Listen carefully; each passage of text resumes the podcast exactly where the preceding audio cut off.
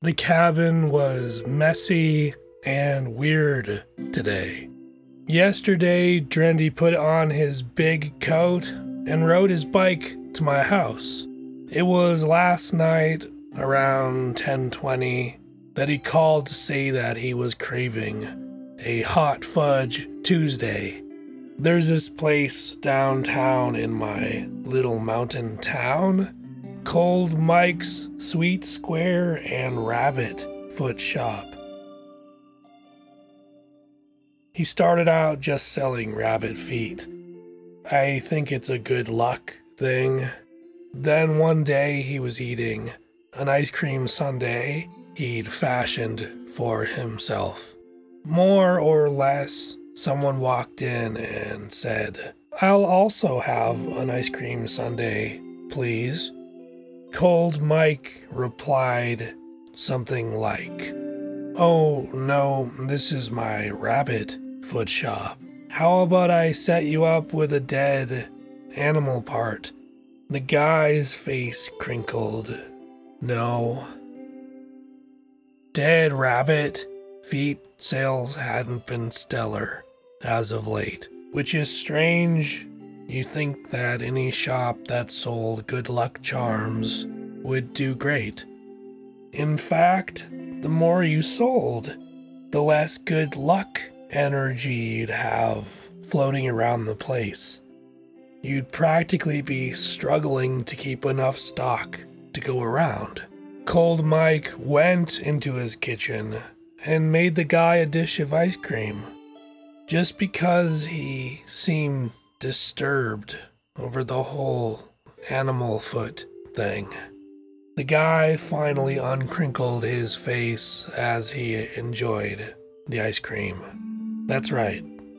The guy just kept his face crinkled the entire wait. That's no way to live. Maybe he has a condition. But Cold Mike didn't like Sunday, the day of the week. The name Sunday always made him feel a little sad. He figured that he was starting on a happiness deficit by just thinking the name of the ice cream dish. So he renamed it an Ice Cream Tuesday. This was inspired by a bumper sticker that said Tuesday, semicolon, at least it's not Monday. It made him chuckle inside, deep inside. I'm talking about his core. It made the guy convulse. Then he went back to normal and said to himself, I'm still gonna sell dead rabbit feet as well because I really believe in those furry little good luck corpse parts.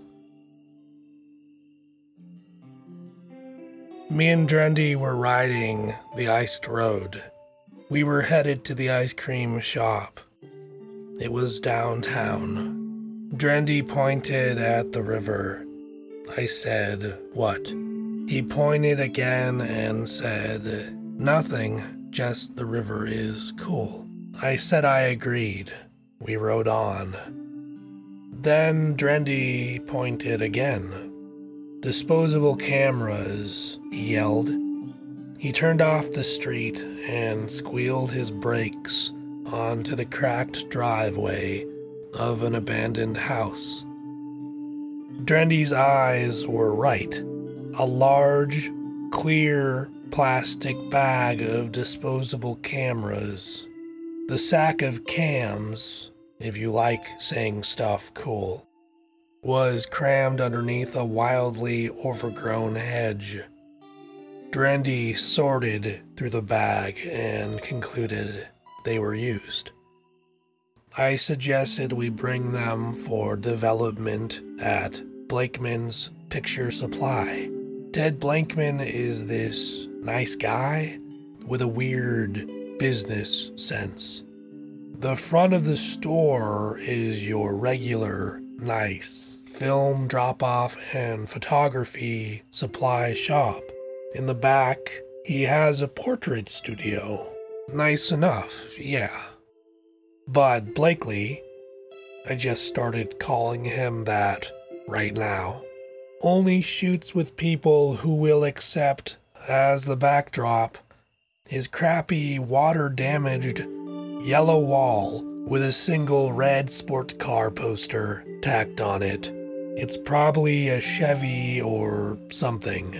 Something 12 year old Ted considered rad and fast. It's all discolored and curled from years of dreadful northeastern summer humidity. But he's cheap. There's dozens of walls covered in portraits of that poster folding on itself as the child in front has grown a year larger. There's probably something poetic about that. Maybe.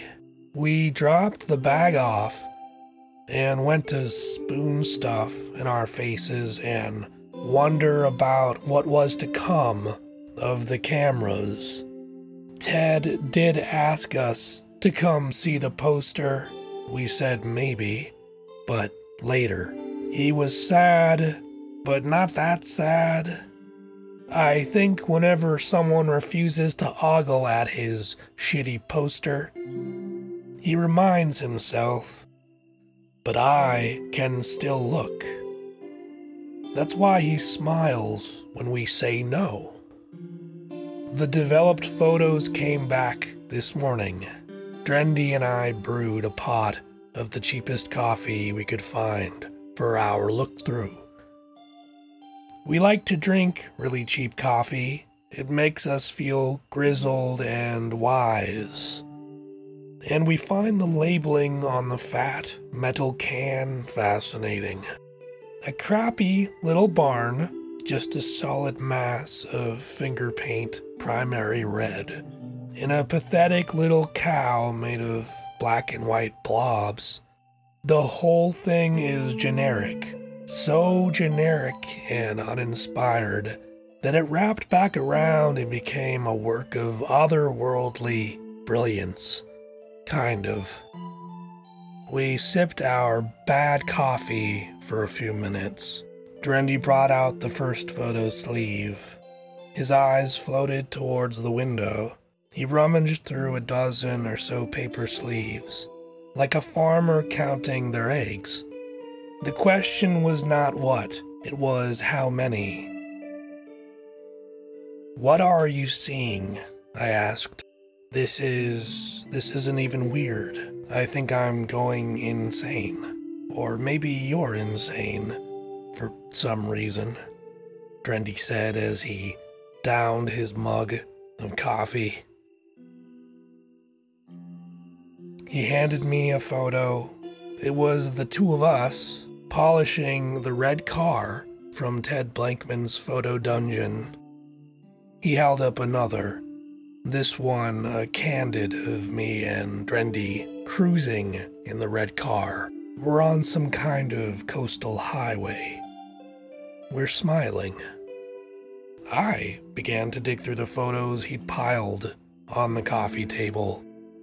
Each photo is of the two of us, always engaged in some activity involving that car. Then Drendy pulled out a sleeve from the very bottom of the bag. The other envelopes were yellow with the little blue stripes this one was stark white and contained a single photo. It was Drendy, and he was bending down to inspect the bag of cameras. Drendy pulled the picture to his eyes. I'm looking at the camera and I'm winking, he said. I don't think I've ever winked in my life. That wasn't even close to being the weirdest part, I told him. We vowed to figure this mysterious kind of thing out. And we will. And we're gonna start immediately after we watch some more TV and eat some more chips. Speaking of watching stuff, let's get back to observing the mental activity inspired by this story I've been telling you. That was clunky, but guess what? Not everything can be perfect. Chapter 7 Sleep Pilot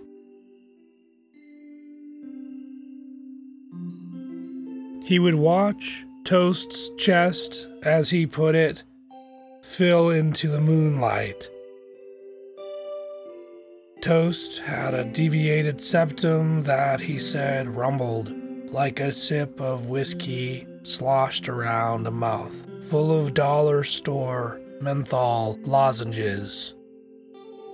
I'm probably in the minority here, but that sounds sort of bad. I like things that taste good pizza, a piece of gum, those horns full of cream. Also, I like calzones. Toast would wake up and, and this is a quote, play out of tune piano on his eyes. Years later, I learned about an old upright piano. In the hallway, right next to the bedroom door. Open the door, you'd hit it. He told us I watched the sleeping sleep. He'd turn his cigarette between his lips while he talked. They knew I watched, he said. They slept, knowing me. Over and over, we met. He told me he'd never turn the key in the door before 9 p.m. Waiting was a fresh pot of coffee and a biscuit, butter, and honey. The first snore, he said, I'd take my lonely steps up the stairs. Lonely steps. He said that's how they felt they're quiet and real slow. Like you're trying to be a ghost. You don't want anyone to hear. No one is going to come out and ask where you're going. They don't know you're moving. You want to keep being alone, he said. The sleeper woke up four, maybe five times a night. These are the times they met. No talking, nothing but a look. But they weren't looks of acknowledgement. They were instructed to look through each other. Soft eyes. It was supposed to be like two points of the universe working together to negate itself. They were preparing for a next step. Toast was part of a project. See, this physicist took up painting. That's never good. He wanted to paint people as they dreamed. He didn't want any shitty paintings of people just sleeping. That would be a real snore, if you want. Whatever. So the subjects had to be trained. They had to wake up between dreams. But if the sleepy person went and started a conversation like, Hey, how's it going? I just dreamed I showed up late to marry a giant basketball wife, it would throw the painter off. He'd be trying to paint a sleeping, dreaming person, and suddenly he'd catch himself starting to paint a big, sexy basketball. That's no good for anyone. I don't even like pretending about sexy basketballs. The only basketball related thoughts I want to have are slam dunks. They're really cool. It wasn't clear what this physicist was trying to accomplish, but it wasn't something good. You want to know why I knew that? A number of these paintings hung on the wall of a certain Dr. Keith Krebel. the certain idiot who, at this point, wanted me to be dead. He was a big fan of the paintings. Oh, and the paintings were bad. The guy didn't practice much in the way of theory when it came to art. I also don't think he practiced in the way of uh, practice either. They were mushy, angry looking, and primarily in shades of brown. Sometimes he'd miss a spot and leave a little speckle of radioactive pond scum green. Nova and Drendy were in the yard for the duration of this conversation, but I was secretly recording everything. Although I did ask this guy, his name was Nold, short for Nolder, and not Arnold, if it was alright. The secret part was just exactly how I was recording, because I laid on the table a little tape recorder, little tapes, a bigger tape recorder, bigger tapes, and also pointed a camcorder at him. In fact, I was using all three. But he didn't know that, and it probably kept him honest for some reason. All the chess books at Neil Frost's house by the ocean had me all strategic, I guess. Nold was a sleep pilot. He'd been recruited by old pizza boss, sucked into what was essentially what Nova called a dream cult. She didn't have all the answers either, though. She was brought into the project because of her very specific technical expertise. They'd have her build these little machines without much explanation. At first, they seemed disparate, like these little elaborate, gadgety toys. About a year in, she started making connections between the assignments. She became sure that they were all parts of a single machine. By the end of year two, she was sure it was an instrument related to experimental physics. Year three, this year, last month actually, Upon completion of a design called the Fancy Pelican Effectuator, she knew it was a machine meant to manipulate time. I'll explain that, but later. Nova can't explain how the dream work relates to the time manipulation device. Keith Krevel assigned her a sleep pilot last March. She always sleeps with the window cracked open. The early spring night chill was too much for the pilot. He'd close it. Nova would lay, unable to sleep. You can wear one of my sweatshirts if you want, she said. He said okay and picked the only pink sweater in her dresser. It belonged to her dearest friend, who was also her deadest friend. Nova was alarmed but excited when she woke up to find the hyper-colored pullover filled with flesh and animated once again. But her eyes adjusted to the early morning light, and her face dropped. It was just Nold perched on his pilot's stool, lighting another hand rolled cigarette. Nold got weird on the whole project and eventually stopped huffing the paint. Huffing the paint was a requirement. His mind became clear one night when he was watching Nova. He made his exit.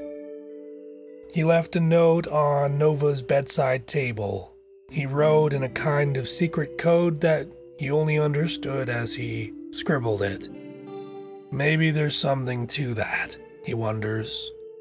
He knows he at least said goodbye, and he knows that he told her she was probably not safe. She decoded part of that note. the street address of Nold's childhood home. Then she wrote him. He rode eastward on his little Honda motorcycle. He wore leather driving gloves to keep his fingers from icing up. Drendy commented on them and told Noel about how he considered a driving glove collection in younger years. Those are some gloves you're wearing, he said. Then they talked about how, quote, the open road calls to them. I know people think stuff like that sounds normal. It's like this harmless way of mythologizing life so you don't start looking forward to death. But if the road starts calling out my name, then you better tie me to something. First, it's the road calling for me, then I'm conversing with the furnace. Next thing I know, my revolver is asking to whisper something in my ear. I'd rather not go out like that. I want to die in a totally new way. Maybe a real wizard shows himself, and he picks me as the first person he magical kills.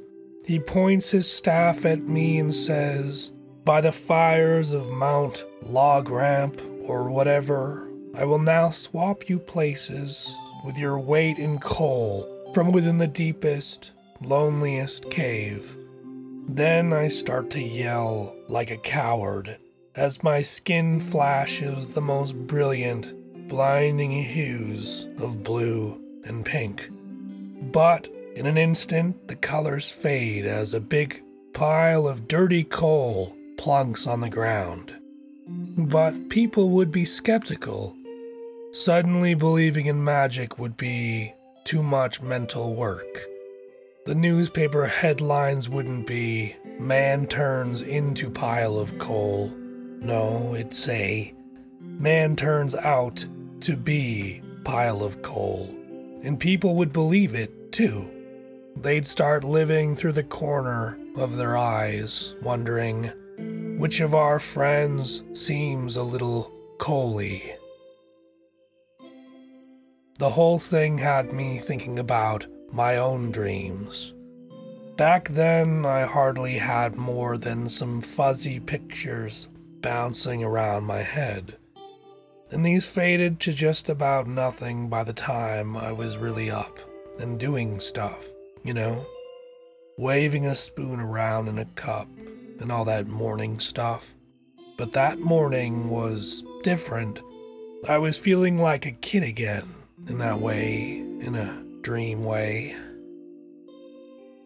I poured a glass of water for myself the night before. I think it was the last thing I really did before I slept. I think I rolled over a few times, but it's hard to count rolling over in bed as something I actually did. Rolling over is really only a big deal if a dead person is doing it.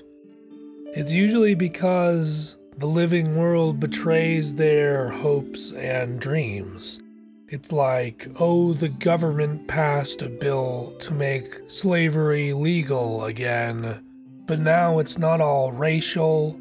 It's just now rich people can own the poor people outright. Then someone would say, I bet some guy who was really good and nice but also really famous for saying speeches about not liking slavery, is rolling over in their grave. But what about all the regular people who are also against slavery?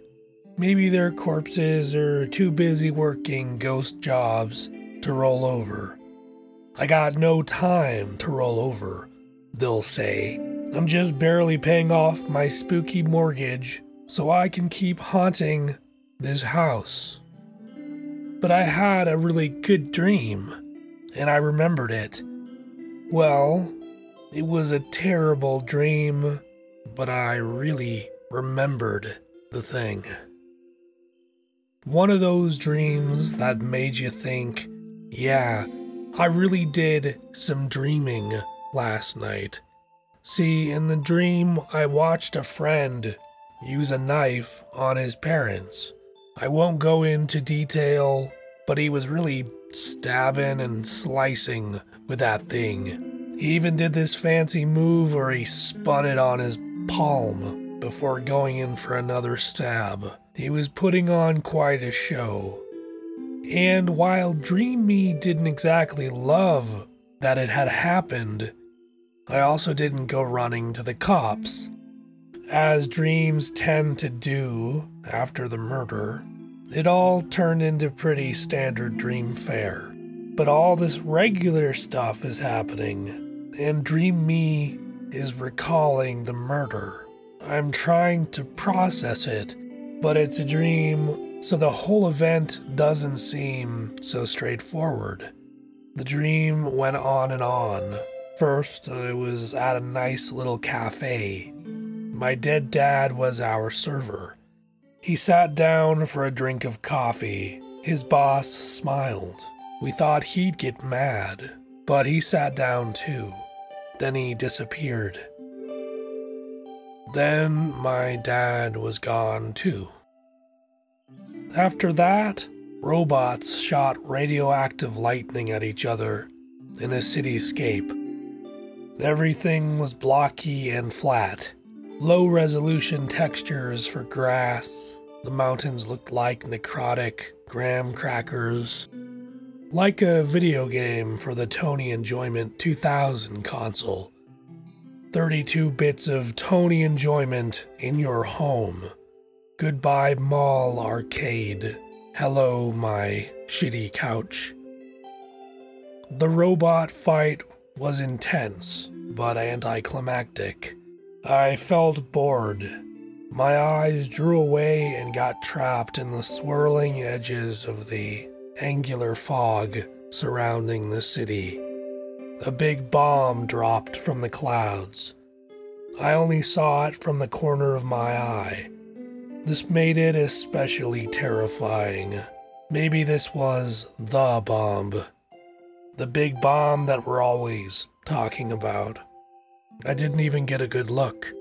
I was lost in the fog like a real idiot. I tried to close my eyes to protect myself from the explosion.